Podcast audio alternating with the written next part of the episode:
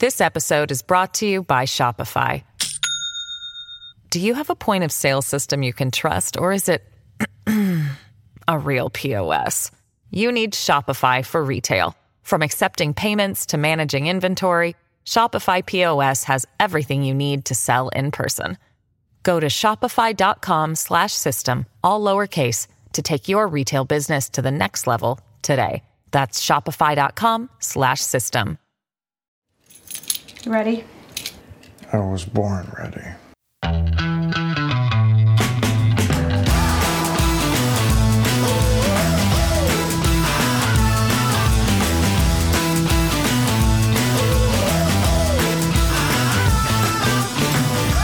Welcome to a special year end episode of Advisory Opinions. Actually, this is sort of an episode of Original Jurisdiction.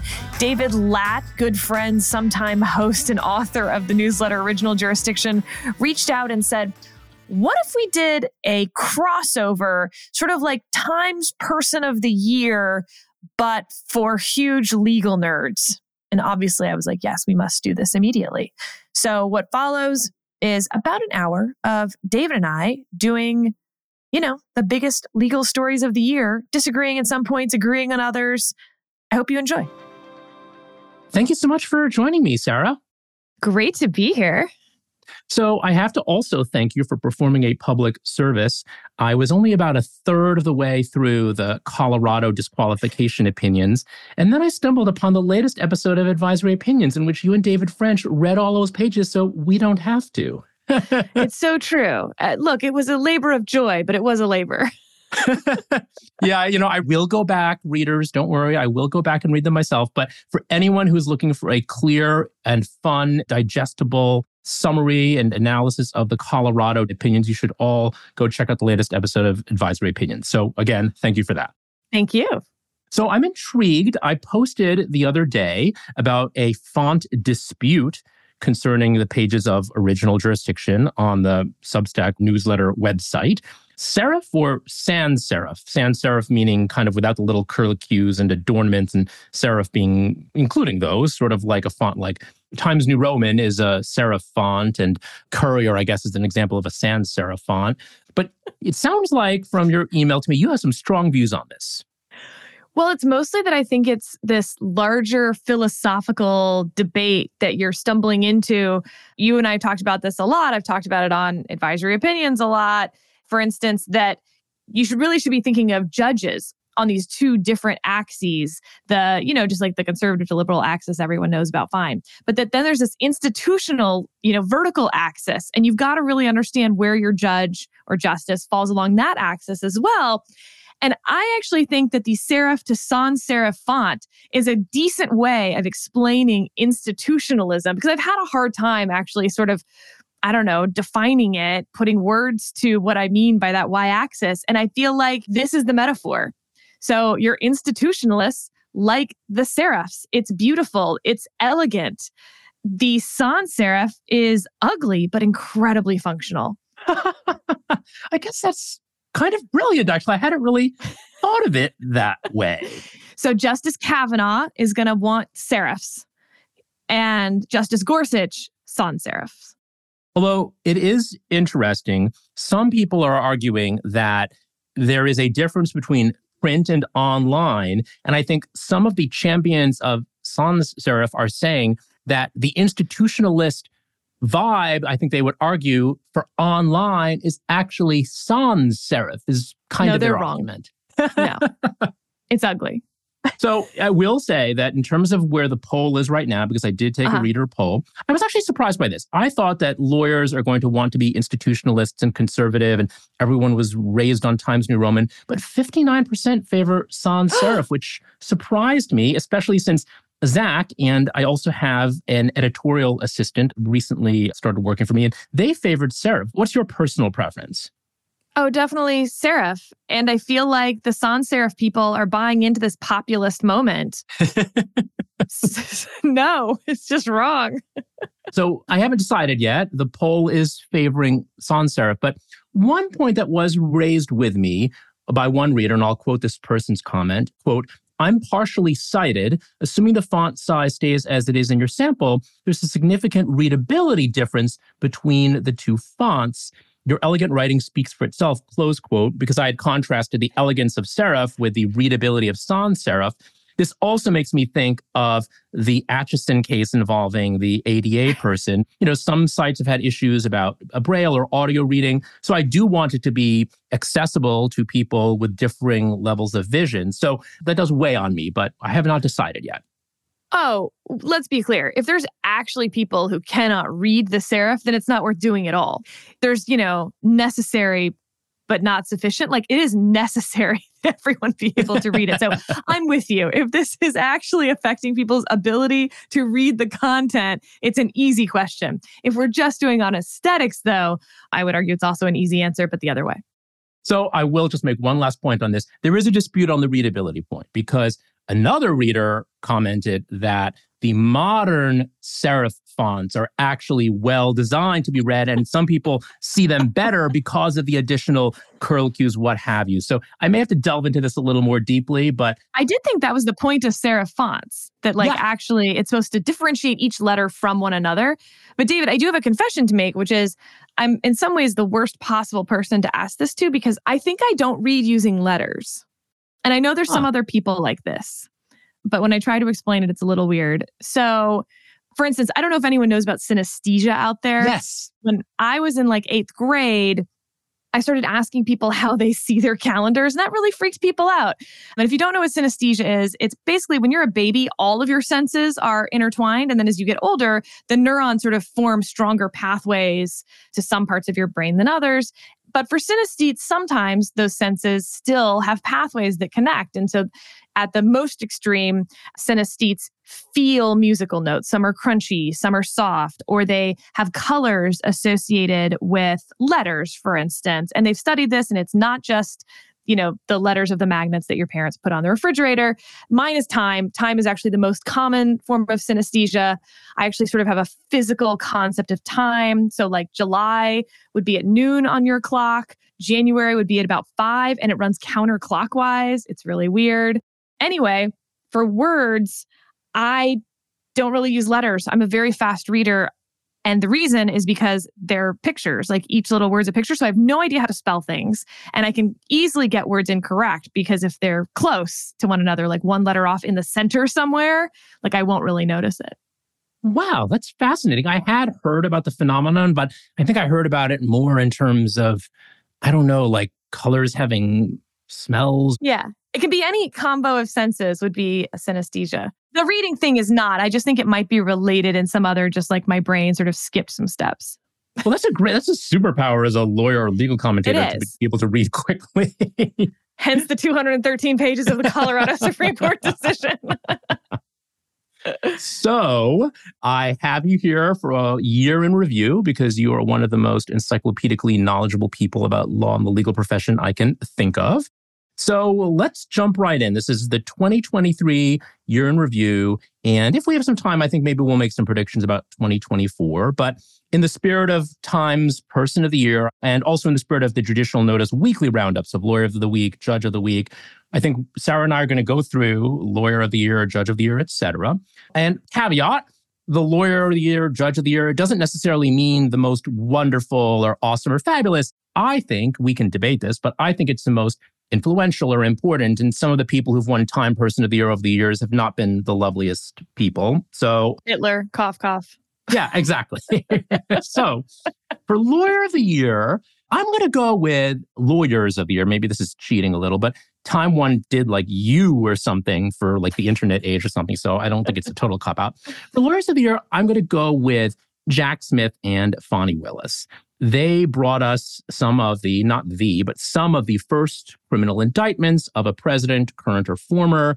Jack Smith's cases are, well, we'll see what happens with them. We'll talk about them surely, but they are obviously getting headlines and they're going to be very consequential, hugely consequential, perhaps, in the presidential election. And Fani Willis, many of us were skeptical of her sprawling case, including you and David French on advisory opinions, AO. But so far, she's racking up pleas, she's getting cooperators, she's kicking butt and taking names, you could argue. So I would say Jack Smith and Fani Willis.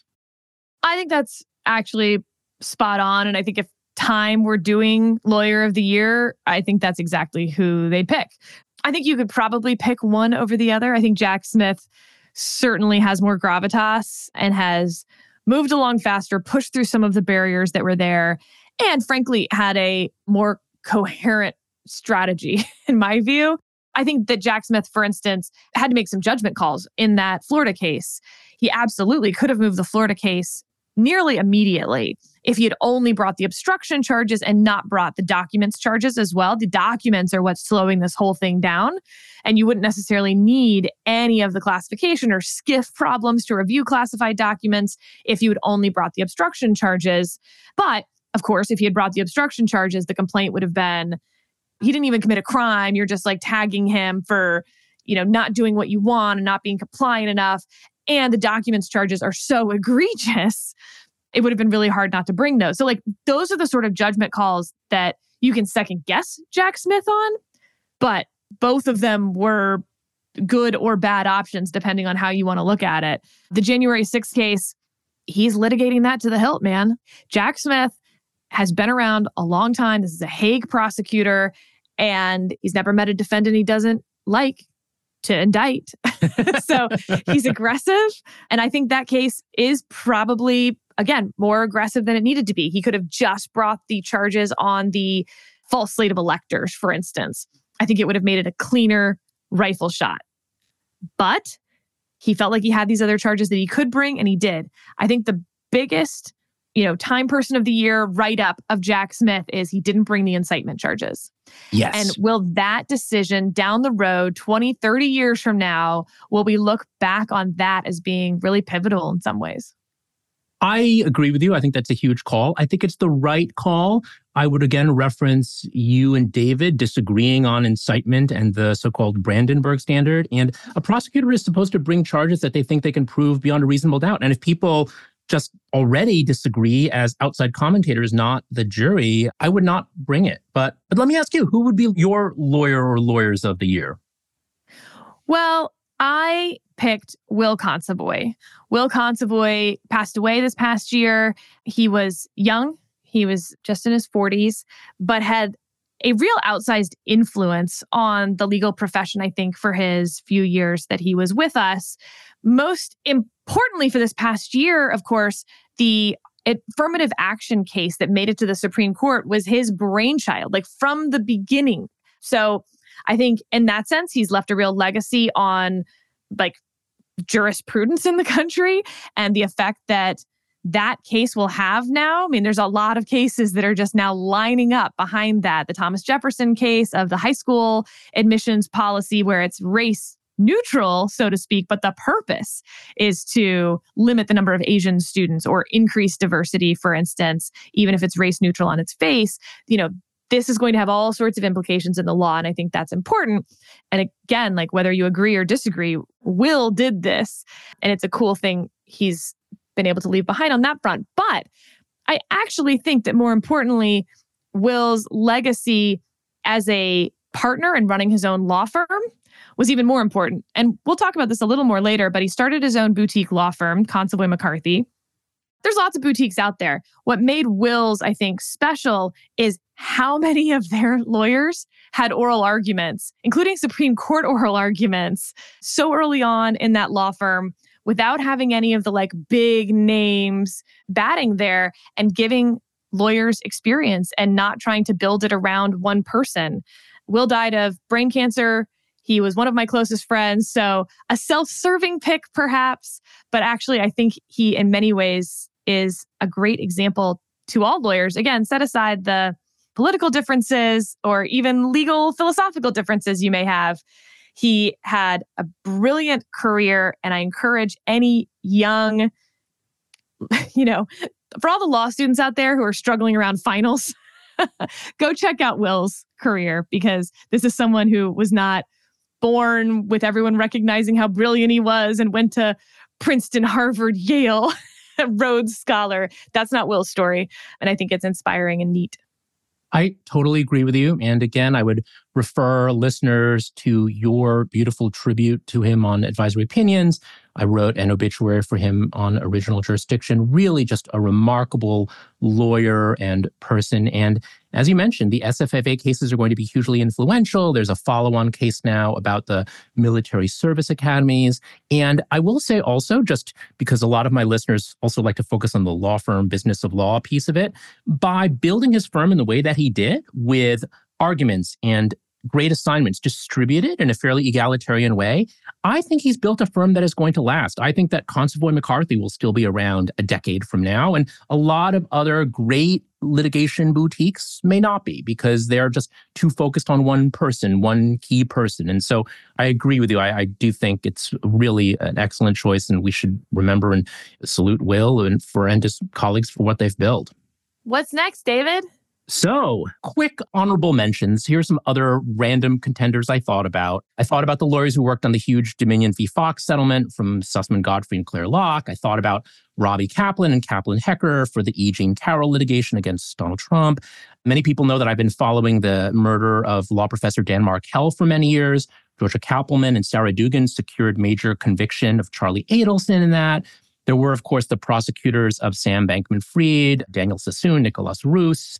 Beth Wilkinson of Wilkinson Stekloff, who saved the Microsoft Activision deal. Alex Spiro, who is sort of Elon Musk's go to lawyer who won that big securities case from early in the year. David Weiss, the embattled special prosecutor in the Hunter Biden case. Lina Khan, the embattled antitrust czarina at the Federal Trade Commission.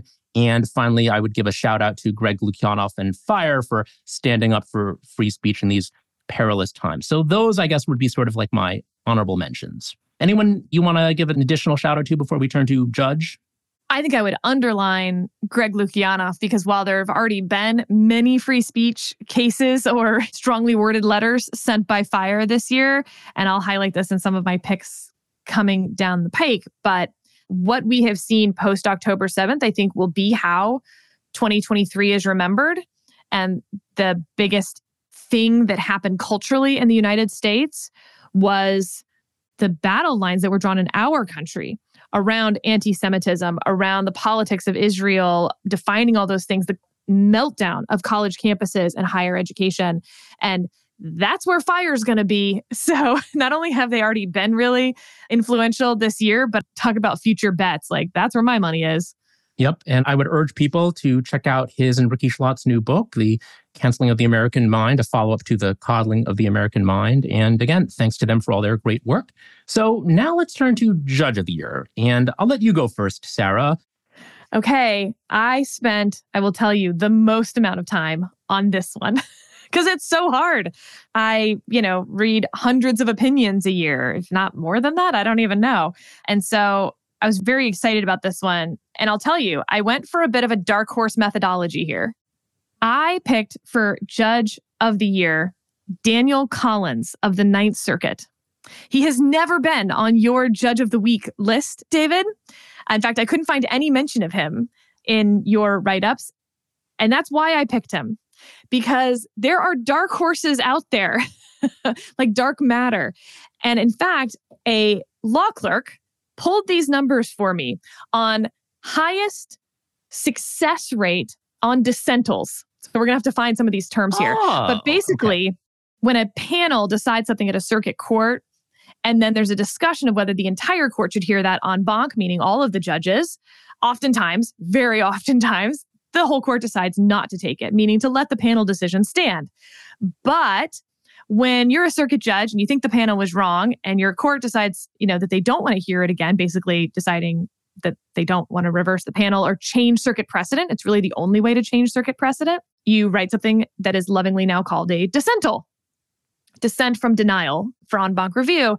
And it's basically a little like waving your hand up to the Supreme Court saying, hey, this is my own judicial cert petition of sorts. And that's how we think of them, you know, you and I and the people who watch this sort of stuff. And so, who's actually writing the most successful judicial cert petitions, the most successful at their dissentals? And the answer is Judge Collins in the Ninth Circuit.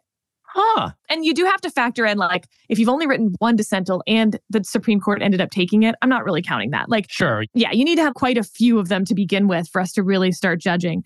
Okay, so since 2017, he has written 15 dissentals He has had eight granted. That is a 53% batting average, which is just so, so much higher. I had actually said on AO that I thought, just, you know, off the top of my head, that Patrick Bumatay was yes. probably the most likely to get the Supreme Court's attention. I wasn't far off, to be honest. He's also written 15 dissentals. He's had six grants and one GVR, meaning that the Supreme Court just reversed and sent it back without even really hearing the case, probably in light of another case. Um, that still puts him you know, below Judge Collins, even if you count that GVR. So, you know, it's good to have the data. Don't just go by vibes. And congratulations to Judge Collins for picking some good cases or being really persuasive in that writing. That's really impressive. You teased to this on the last episode of AO, and I would have guessed Judge Bumatay. So that is interesting. I also have to give a shout out to my former boss, Judge O'Scannlain, who back in the day had a very high batting average on this. He's now senior status, but that's intriguing. You know what's funny? We actually very intentionally started in 2017 to exclude Judge O'Scannlain. that was the whole point. no offense, Judge. No, in fact, it was because like everyone knows that Judge O'Scannlain would win this if we did a longer horizon. But I wanted to look at like who right now is most likely to get a case that they wanted to flag reheard. And so you got to kind of limit the time frame, but it can't be too short because you got to sure. give the cases enough time to percolate. You know, on the Fifth Circuit, by the way, Judge Ho, far and away the dissentalist hmm. of the judges. He's written 11 with only two grants. Oh, interesting. So you're not a super high batting average. Okay. Yeah. Interesting.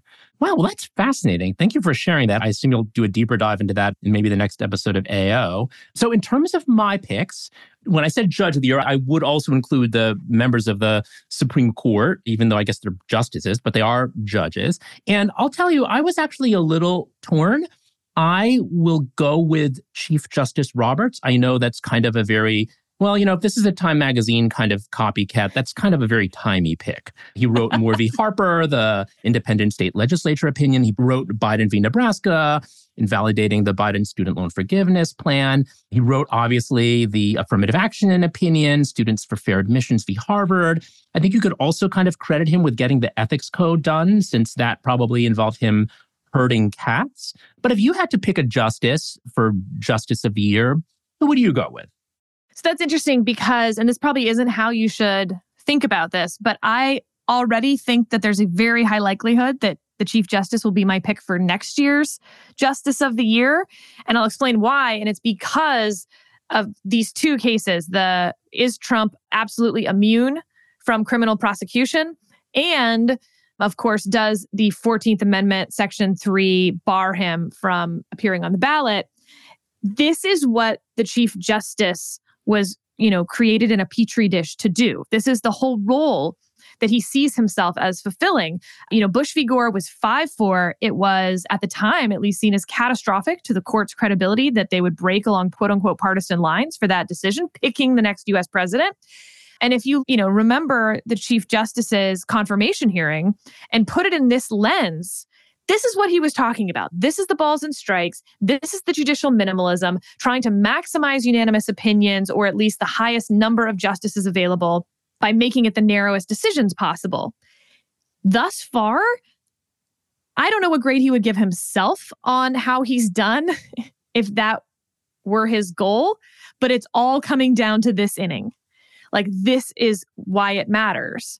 And if he is able to keep the court together either through a per curiam opinion where there's no noted dissents, for instance, like maybe it's not unanimous, but we don't need to like highlight to everyone it's not unanimous, or having nine zero opinions on this sort of stuff, he absolutely will be Justice of the Year next year when that happens.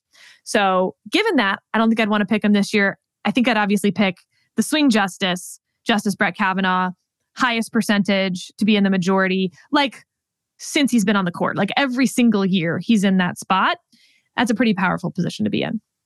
And I would say, though, in defense of picking the chief, although I agree with you that he's probably the front runner for next year, too, he's often right behind Justice Kavanaugh by just a few yep. percentage points. Um, Adam Feldman at Empirical SCOTUS and SCOTUS blog and all those folks track these things. And so the chief is very influential, but not as influential as he was when Justice Ginsburg was on the court, where he was both the chief and the swing votes. So that was huge. But I will say on the issue of the Colorado opinion and disqualification, I think there's kind of almost like a consensus emerging that this should be unanimously reversed. A couple of prominent liberal law professors have written about this recently. Larry Lessig had a piece in Slate the other night. Samuel Moyn has a piece in the Times today. And they're urging the Supreme Court to reverse the Colorado Supreme Court and essentially put Trump back on the ballot. And these are not conservatives. These are not FedSoc type people. So I'm really curious to see whether the chief can rise to the occasion, as you suggest, and get 9 0, even if it's a per curiam.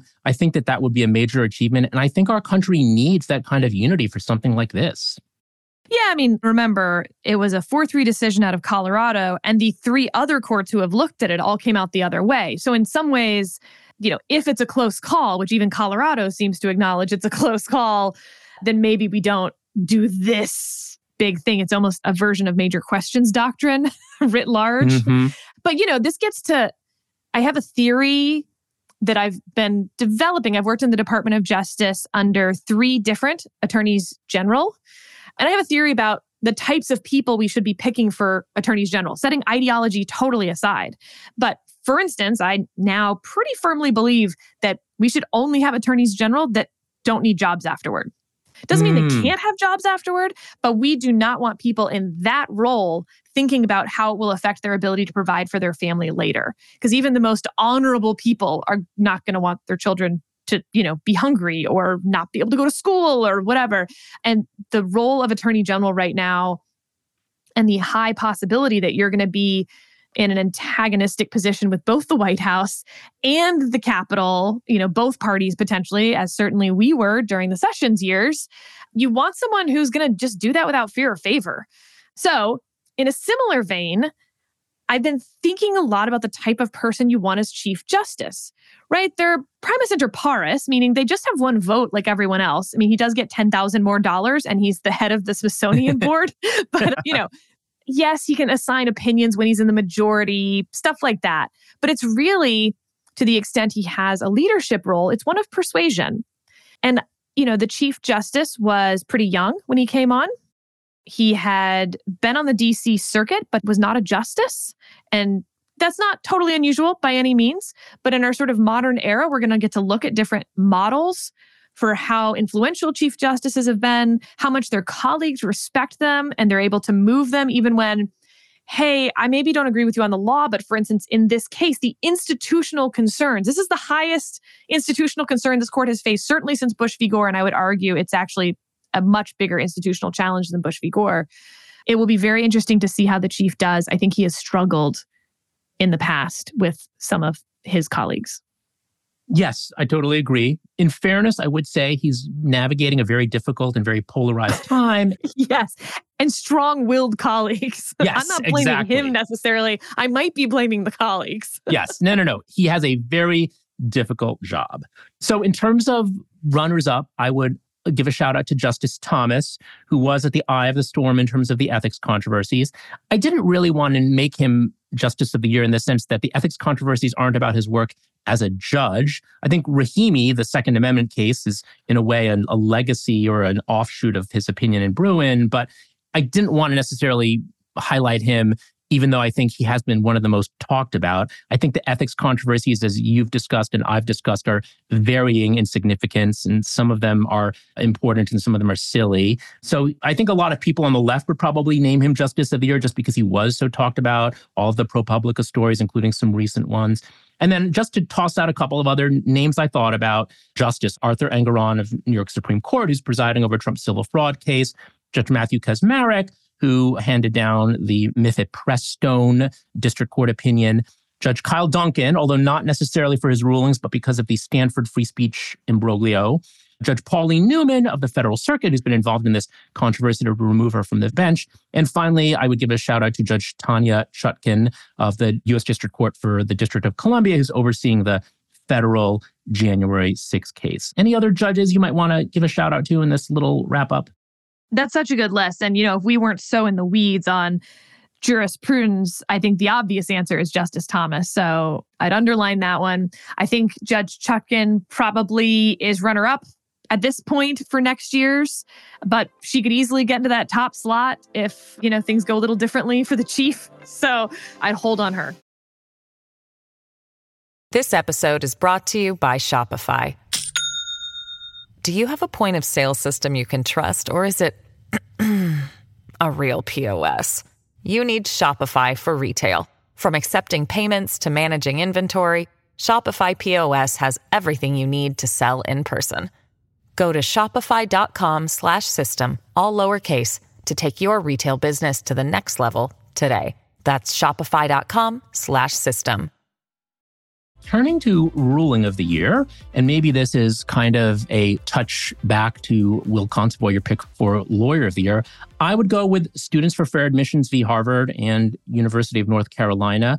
Now, I do have a bee in my bonnet about racial preferences in education. I wrote a big piece on original jurisdiction, which to this day is one of my most read about it. So I do have a sort of personal obsession with this issue dating back to maybe when I was a very anxious Asian American high school student trying to get into college. But I do think that it is a powerful and important opinion. It is in many ways a ringing endorsement of the colorblindness of the Constitution. And colorblindness is not a very popular theory for race relations in many other parts of the culture or the society. So I think that that's important. As you alluded to in your discussion of will, there's a lot of follow on litigation. It's going to reverberate for years later. It's not a sort of a one off important thing. Like Biden v. Nebraska, the student loan case involving $430 billion of debt, 43 million borrowers, that was a very consequential opinion just standing alone in terms of its real world consequences.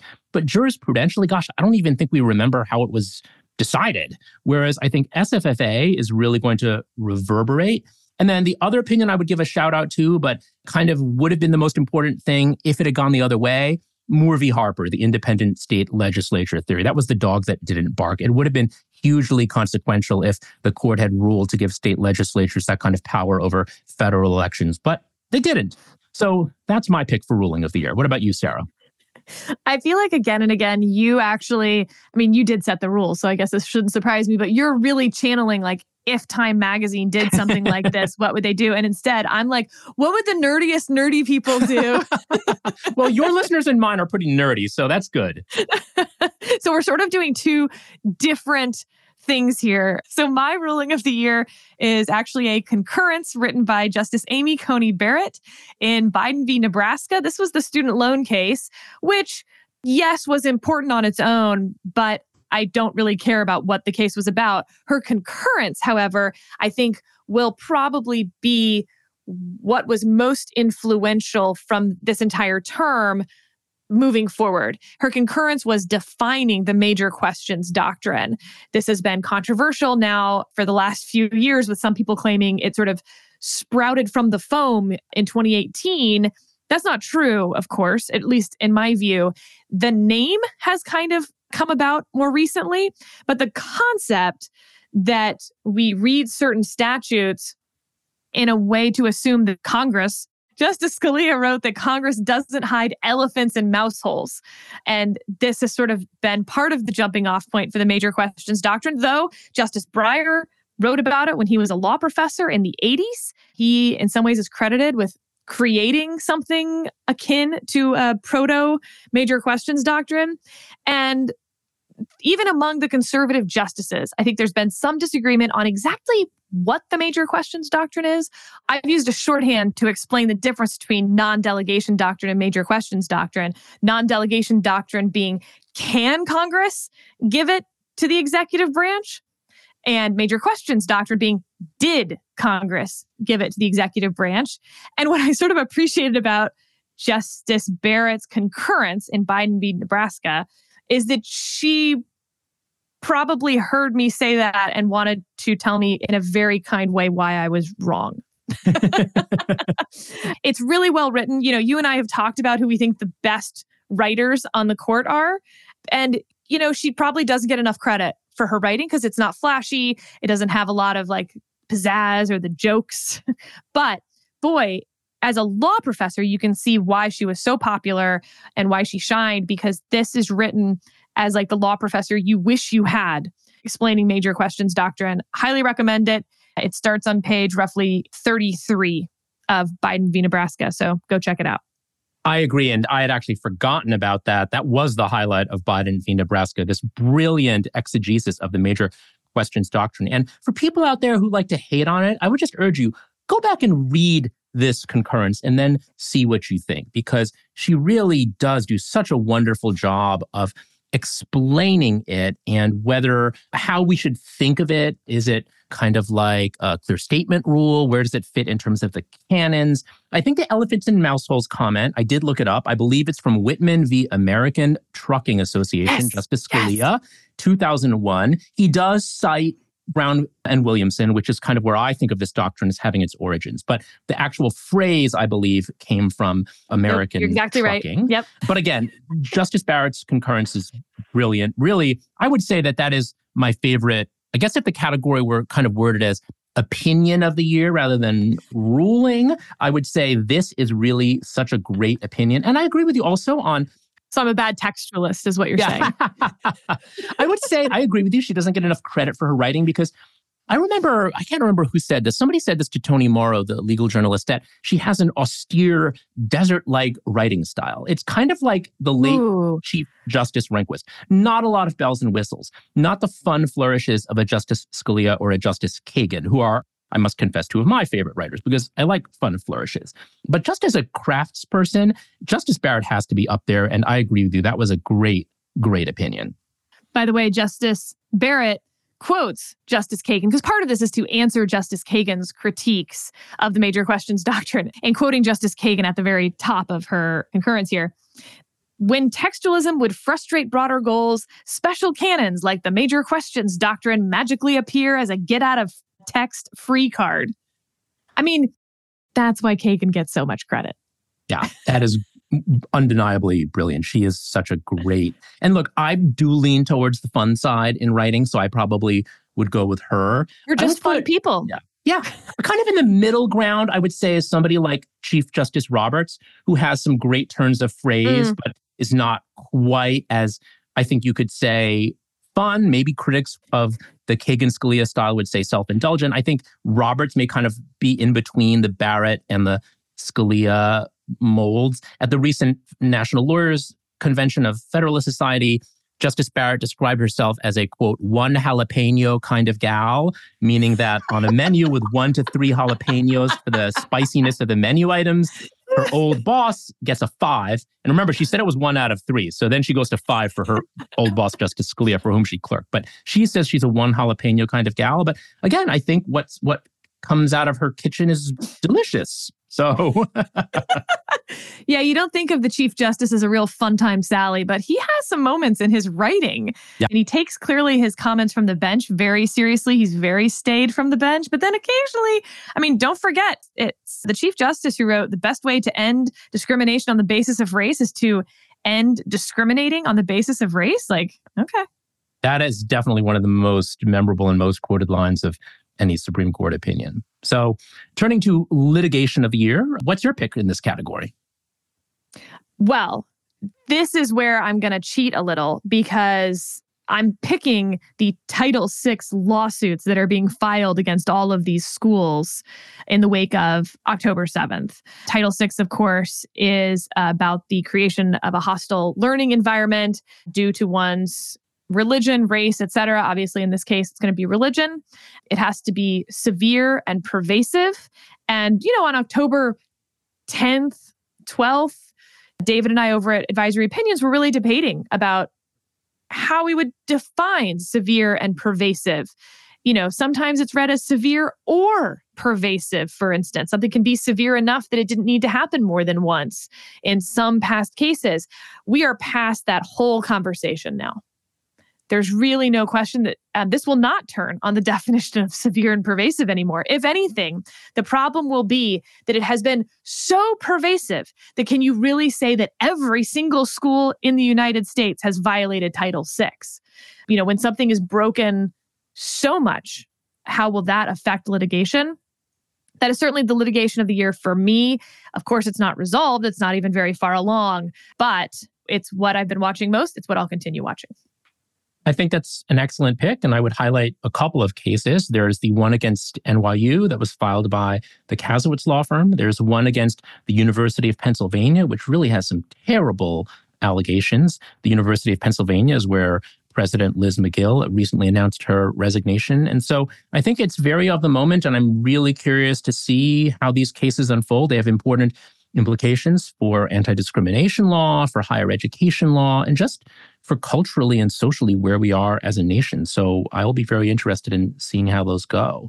So for my pick, I would guess I also, like you, will go with a type of case.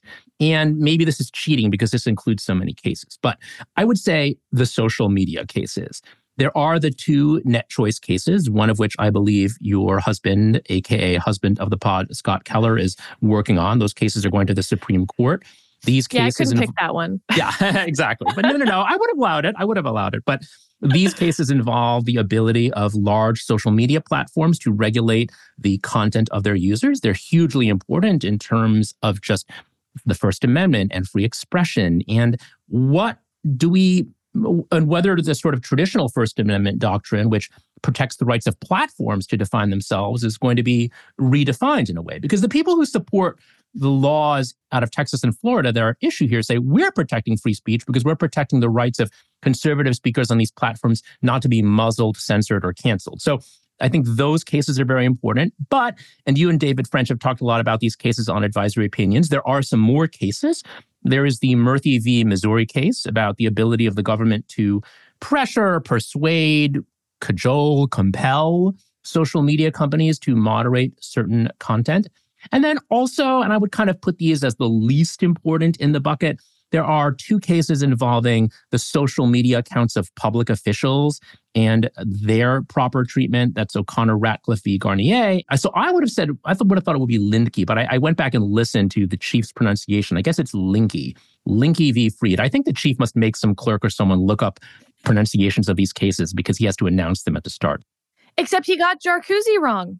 That is true. It's Jarkesy, and he said yeah. And the guy actually corrected him. Which yes, I, was like, I know move, exactly, dude. which is which was kind of funny actually. But yeah, like there are a bunch of those pronunciation issues. Like I think the most commonly mispronounced one is actually probably Grutter, the big affirmative Yes. action case. It just reads so naturally as Grutter, but I have really gone down this rabbit hole and found old YouTube clips of her lawyer having a conference on the courthouse steps. It's Grutter, Barbara Grutter, maybe. So and that would be my pick, the, the social media cases, which are going to define our rights and responsibilities on the internet for years to come.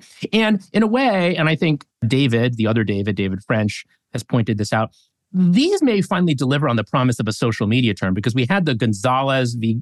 Google and Twitter v. Taamneh cases from last term, which turned out to be big nothing burgers. We were all so excited. And then Justice Kagan pointed out that we are the not the nine greatest experts on the internet. And sure enough, reflecting that humility, they did nothing with those cases. So we'll see what happens here. Termis interruptus was those Yes, cases. exactly. All of- ready to go. yes, exactly. I can think of some other terms, but I won't uh, go there. And then in terms of runners up for litigation, there are the Trump criminal cases, particularly the DC case by Jack Smith, but maybe those will be next year's litigation of the year. Antitrust litigation generally, there are some ongoing Google cases, including the one before Judge Mehta. Then there's the case in which Epic Games, the maker of Fortnite, just prevailed over Google.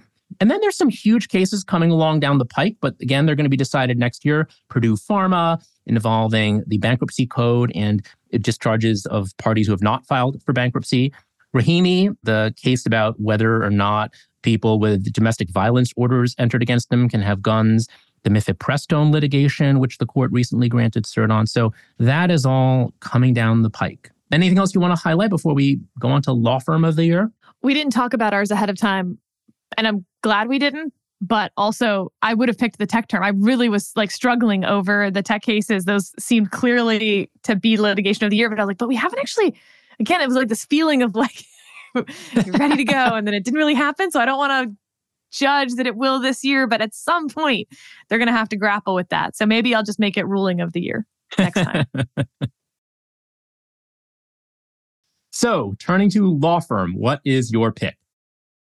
Oh, well, since you just said that I could be self interested, how can I not pick my husband's law firm?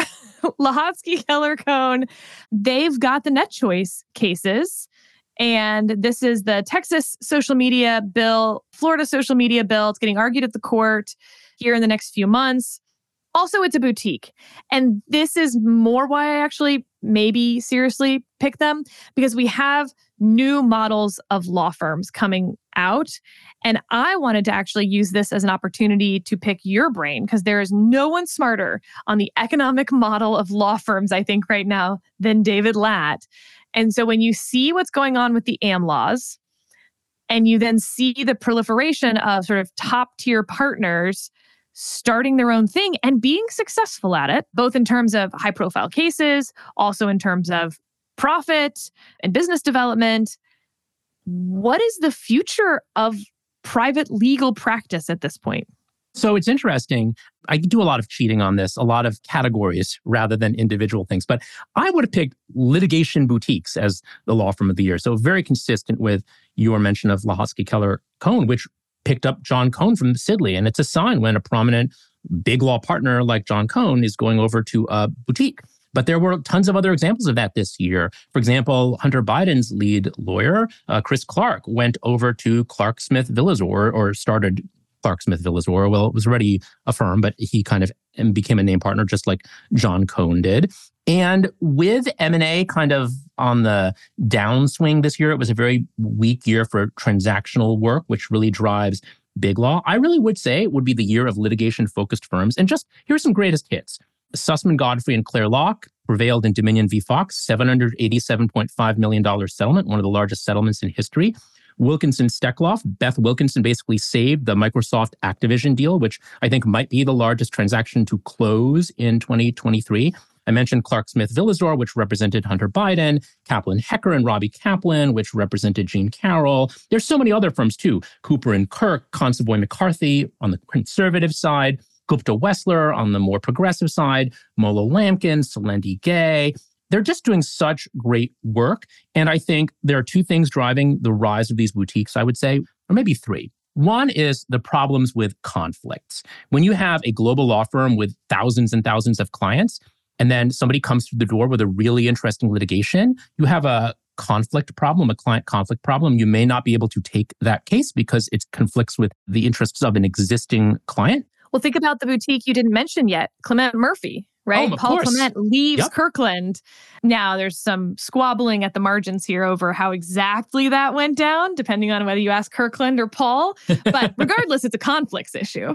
Yes, absolutely. So conflicts are huge. I think that's one major thing driving the rise of the boutiques. The second thing I would say is the economics of it. Large law firms are still very much hooked on the billable hour, and their rates have gone higher and higher, around $2,500 an hour in some cases. Whereas with litigation, people want more flexible arrangements, including contingency fees, perhaps, or flat fees, or other alternative fees. And boutiques have a greater ability to do that. And then I guess the third and final thing I would say driving the rise of boutiques is technology.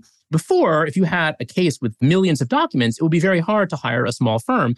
But now, with vendors that sometimes clients prefer to be doing the document work rather than having $800 an hour associates reviewing documents, with the rise of vendors, a boutique can work with a vendor and do a lot of these big cases. Or sometimes more commonly, they will co counsel with a larger firm and the large firm will do the heavy lifting and the boutique gets to do the fun stuff, the strategy, the brain trust work. So I would say really boutiques are kind of where it's at and not even necessarily boutiques, maybe litigation focused firms, because some of these firms are a little large, maybe to be boutiques. You could argue about Susman or Boies Schiller, which came back from the dead. I think everyone had written them off in 2020 when they had massive partner defections, but they got hundreds of millions of dollars in settlements for Jeffrey Epstein victims from JP Morgan and Deutsche Bank. They had this giant Blue Cross Blue Shield multi billion dollar settlement approved, which is going to give them a nine figure fee. Hamish Hume got the $600 million verdict for Fannie Mae and Freddie Mac shareholders. So Boies Schiller is back and doing very, very well. So a lot of people are still stuck in that 2020 narrative of the firm. Oh gosh, it's in a death spiral. Boies Schiller is doing great. So I would say litigation boutiques and litigation focused firms are doing great. A couple notes on that. One, I interviewed with Hamish Hume when Oh. I interviewed at Boy Schiller, and like, you want to work for that dude. He is just cool. you know, there's like cool lawyers out there and then there's nerd lawyers. He is a cool, smart lawyer. No, I think you're exactly right to highlight those. The only thing I'd add is on the billables, it's not just that you're paying as a client $2,500 for your brand name lawyer. You're probably happy to pay that. It's that you're paying $700 an hour for a first year associate who doesn't know how to tie their shoelaces. Yes. And the other thing that the litigation boutiques don't have to do is hire first year associates. They Yeah. will be totally missing from the lineup in these smaller law firms because what they're doing is basically sending them to the big law firms to get trained and taking them later when they're more valuable when they want that flexibility maybe it's work from home maybe it's live where you want to live and you know work remotely whatever that is. So they're basically just you know scavengers poaching poaching off which makes it a problem right? Because then big law still has to exist. Someone still has to train these baby lawyers. The boutiques aren't really doing that yet.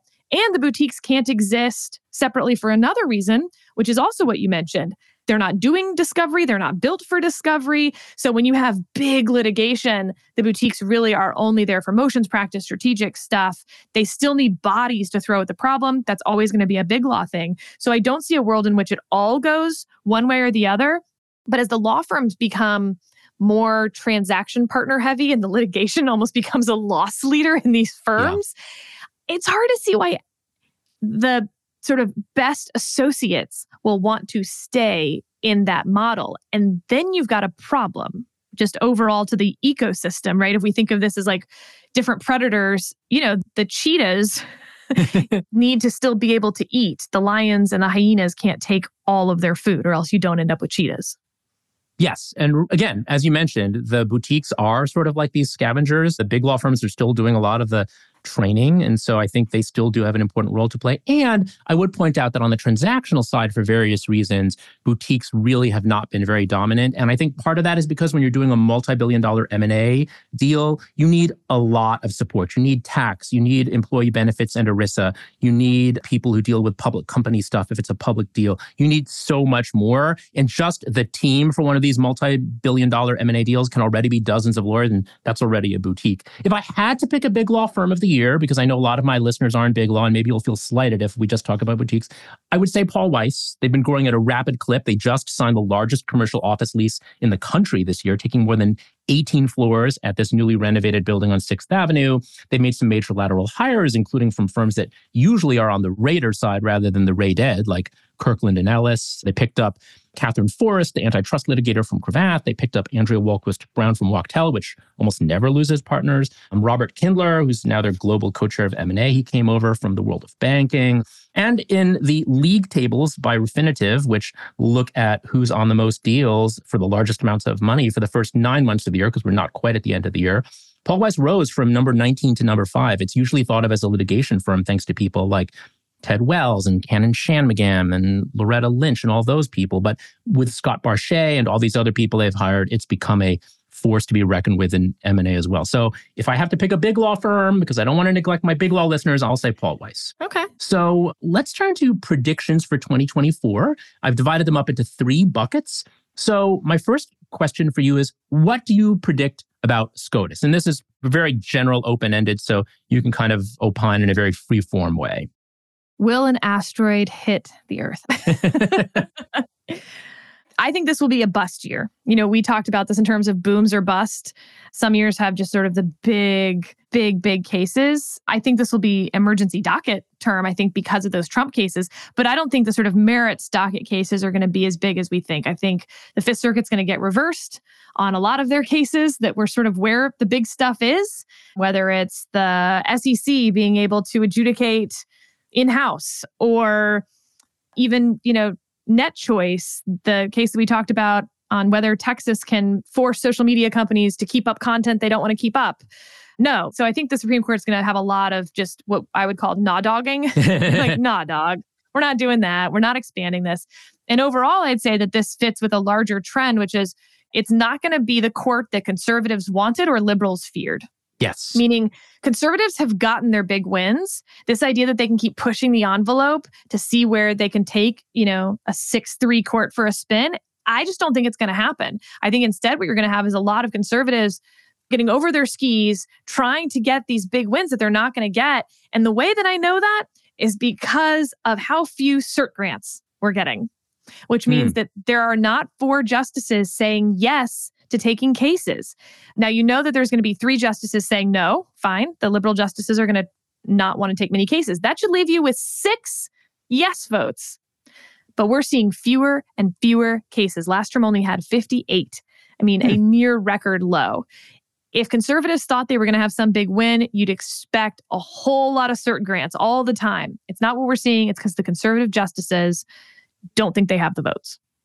I totally agree with you. You pretty much took all of my predictions. I think that it's going to anger some of our more progressive listeners who kind of say the Supreme Court is still run wild. But I think a lot of conservatives will be disappointed with the court too. To highlight some other cases where I think the Fifth Circuit's going to get gnaw dogged Rahimi, the domestic violence Second Amendment case, the mifepristone case, probably. There are a lot of cases where I think the conservatives are not necessarily going to be thrilled. Well, the Fifth Circuit, remember, has the most cert grants. Yes. Generally speaking, when the court grants cert on something, it's got a more likely than not chance of being reversed. This used to be the Ninth Circuit, yes. the liberal circuit. Now yep. it's the conservative circuit having the most cert grants. That should tell you something. Exactly. And the final thing I would highlight, going back to a drum that you like to beat, is I do think that the institutionalists will be in control. And they're really those three. I know some people on the left hate the 333 thing, but I agree with you and David. It is kind of a 333 court. And those three institutionalists in the middle, the chief, Justice Kavanaugh, Justice Barrett, they're in control. And I think they're going to make that felt. So, second category for predictions Trump stuff. Are we going to have a trial before the election? Are we going to have a conviction before the election? I know some of your views from advisory opinions, but for people who don't listen to it, and they should, or maybe your views have evolved or changed on some things. We've had a lot of activity in the past few weeks. What's your prediction on the legal fate of Donald J. Trump? Yes. So remember, there's four criminal cases. I think the only one that has a real shot of going before the election is the January 6th case out of DC, the federal case with Jack Smith before Judge Chutkan. Most people including very smart people who I think might even be right and I'm wrong, think that that will happen before the election, the trial will happen, and that he'll be convicted. I don't think the trial will happen before the election, but I do think he'll be convicted if it does. And I think it's a close, close call of whether it happens before the election. The reason that I am where I am is that there's 10 ways for the trial to get delayed. And there's really only one way for it to happen before the election. And while I think that the one way for it to happen before the election is the most likely of all of them, it's below 50%. So even if that's a 40% chance, my 10 ways have a 60% chance added together. And therefore, I think that it probably doesn't happen. You know, I'll just give one example where the Supreme Court doesn't take the prosecutorial immunity case and says, like, no, we're going to let the DC Circuit do this. The DC Circuit's hearing arguments on January 9th. Then it's going to take them at least a little bit of time to write their decision. At that point, it would then go to the Supreme Court for cert. I mean, this is a March 4th trial. I don't think so. Now, it can still be delayed by a couple months before you're getting into like really weird. Are they still going to hold this trial October 15th? but that's a mess. The other trials, I do not think have a strong chance of going. The New York State one, for one, that's not even a real case, as best I can tell. It was a press release. District attorney got to say he was the first one to indict Donald Trump and has made no movement in that case in fairness, Donald Trump has no interest in it moving either. But you've got everyone up there who's like, eh, that was fun. Then you've got the Florida federal case. All the classified documents in that are just going to drag it down. And again, when you've got a defendant who doesn't want this to move quickly, every single classified document can delay this. So he's in the driver's seat when it comes to delaying that trial, I think. The Georgia case is interesting. I think it could have moved the fastest of all of them if there weren't 19 defendants. Like, I don't know why she did this blunderbuss, you know, 37 indictments, 19 defendants, whatever the numbers actually were, which I used to have like, you know, basically tattooed. I don't know why she did it that way. And for those who say, like, well, you know, if he were to get elected, obviously the federal cases would not only cease to exist, it's very possible they would cease to exist with prejudice, meaning you couldn't even bring them later. But the state cases could continue. I'm one of the people who does not think that is true. I think there are separation of powers reasons that even though the states are a separate sovereign, so to speak, Nevertheless, a state cannot prosecute a sitting president. Again, it raises these separation of powers issues. And just imagine how it could be used to harass basically a president if you had 400 random elected DAs all bringing cases against a president for political reasons. So I think those would be put on hold too. Interesting. I'll have to think more about that last issue. I have not given it enough thought, and it's a pretty interesting one, the separation of powers point. In terms of my predictions, I think I agree with you largely, but I will part ways. I think that maybe it's going to be close. I think maybe the January 6th DDC trial will happen before the election. I don't think it's happening on March 4th, which is wishful thinking, but it does seem that both Jack Smith and Judge Chutkan are very intent on moving this forward. And I do think that the Supreme Court and the DC Circuit are aware of the public attention these cases are getting, and they will try to move expeditiously, even though there's no rule saying these things have to go before the election. I think there is a feeling in the air that they should or that it would be relevant to the decisions of American voters. So I think if they're going to try to move quickly, Judge Chutkan has said she's going to try to treat him like any other defendant. So I think it could go. And I think he'll be convicted. There is the whole issue about the interpretation of the federal obstruction statute, what's going to happen there. I think he'll be convicted, but it will be maybe a mixed verdict. There are four counts. I don't know if they'll get convictions on all four, but that will be my prediction. And then the last topic I want to talk about uh, predictions on, since it's very important to both my listeners and yours, is free speech and the law surrounding free speech and the First Amendment. What do you think about the coming year 2024? Well, the people who hate free speech keep learning that they like it more than they thought. so, in that sense, free speech tends to always win because at some point you'll figure out that you're in the minority and that people don't like your speech and that you'd like the protection of free speech as well certainly the college administrators are figuring that out, right? Like, oh no, we're not free speech places. We, in fact, believe in safe spaces and having safe learning environments where people, you know, don't feel words or violence and yada, yada. And then it's like, oh, wait, but now our students have these, you know, very fringe beliefs. Free speech is really important for us to debate these issues. So, in that sense, it was a big win for free speech this year but it feels like a hollow victory in a lot of ways because I just don't know that people actually took away the right lessons from any of that that they actually will then you know fight for free speech down the road or if we'll just all go back. Or it even gets worse where people simply weaponize this and don't care what the next move is. They don't mind being hypocrites anymore. And i mean that on the right and the left. Who's the party that's now the champion for free speech? I don't know. You have ron desantis down in florida as the sort of avatar of own the libs. And you have Gavin Newsom in California passing laws about how doctors can't say things about COVID that he doesn't like. Again, both of the most egregious versions of their anti speech laws were enjoined toot sweet by judges in those states, which should tell us something in part that, like, they would have known that these weren't going to pass legal muster, but they were going to be so popular with their voters and their bases that they did it anyway. And that's what scares me about free speech is that free speech isn't popular. It's never been super popular, to be clear. Free speech has never been like everyone's favorite thing of like, I love Nazis and Skokie. but people felt pride in a, you know, I will defend to the death your right to say it. Where is that now? Where's the party that does that? Where's even the political movement that's for that? So I see lots of positive signs. And I'm worried that they're not going anywhere. So I'll part ways with you here since we actually often have a mind meld. I'm going to see the glass is half full. I think that we're going to see wins for the social media companies in the NetChoice cases. I think we're going to see some limits on government coercion of various private actors in the Murthy and also the Vullo case out of the Second Circuit.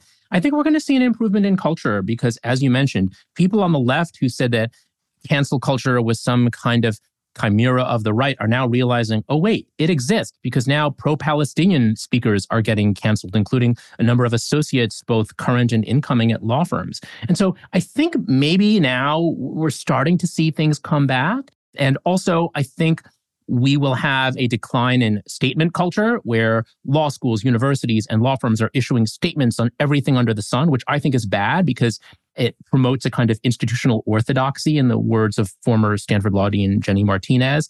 I also urge people to look at the Kalven Report out of the University of Chicago, which advocates institutional neutrality. Because before there was no cost to issuing a statement. You issue a progressive or liberal statement, the liberals and progressives are happy, the conservatives are silent because they're just used to that. But then with the Israel Palestine conflict, there were two strong constituencies on both sides. You had students and faculty who were very pro Palestine, you had donors and alumni who were very pro Israel, and university presidents discovered, oh, wait, maybe there's no benefit here because we're getting attacked on both sides. So I'm hopeful. I share your caution, but I am hopeful that in terms of both the law, we're going to have some good decisions, including ones from SCOTUS. And I think culturally, people are now being reminded that free speech benefits all of us. Well, cheers to that.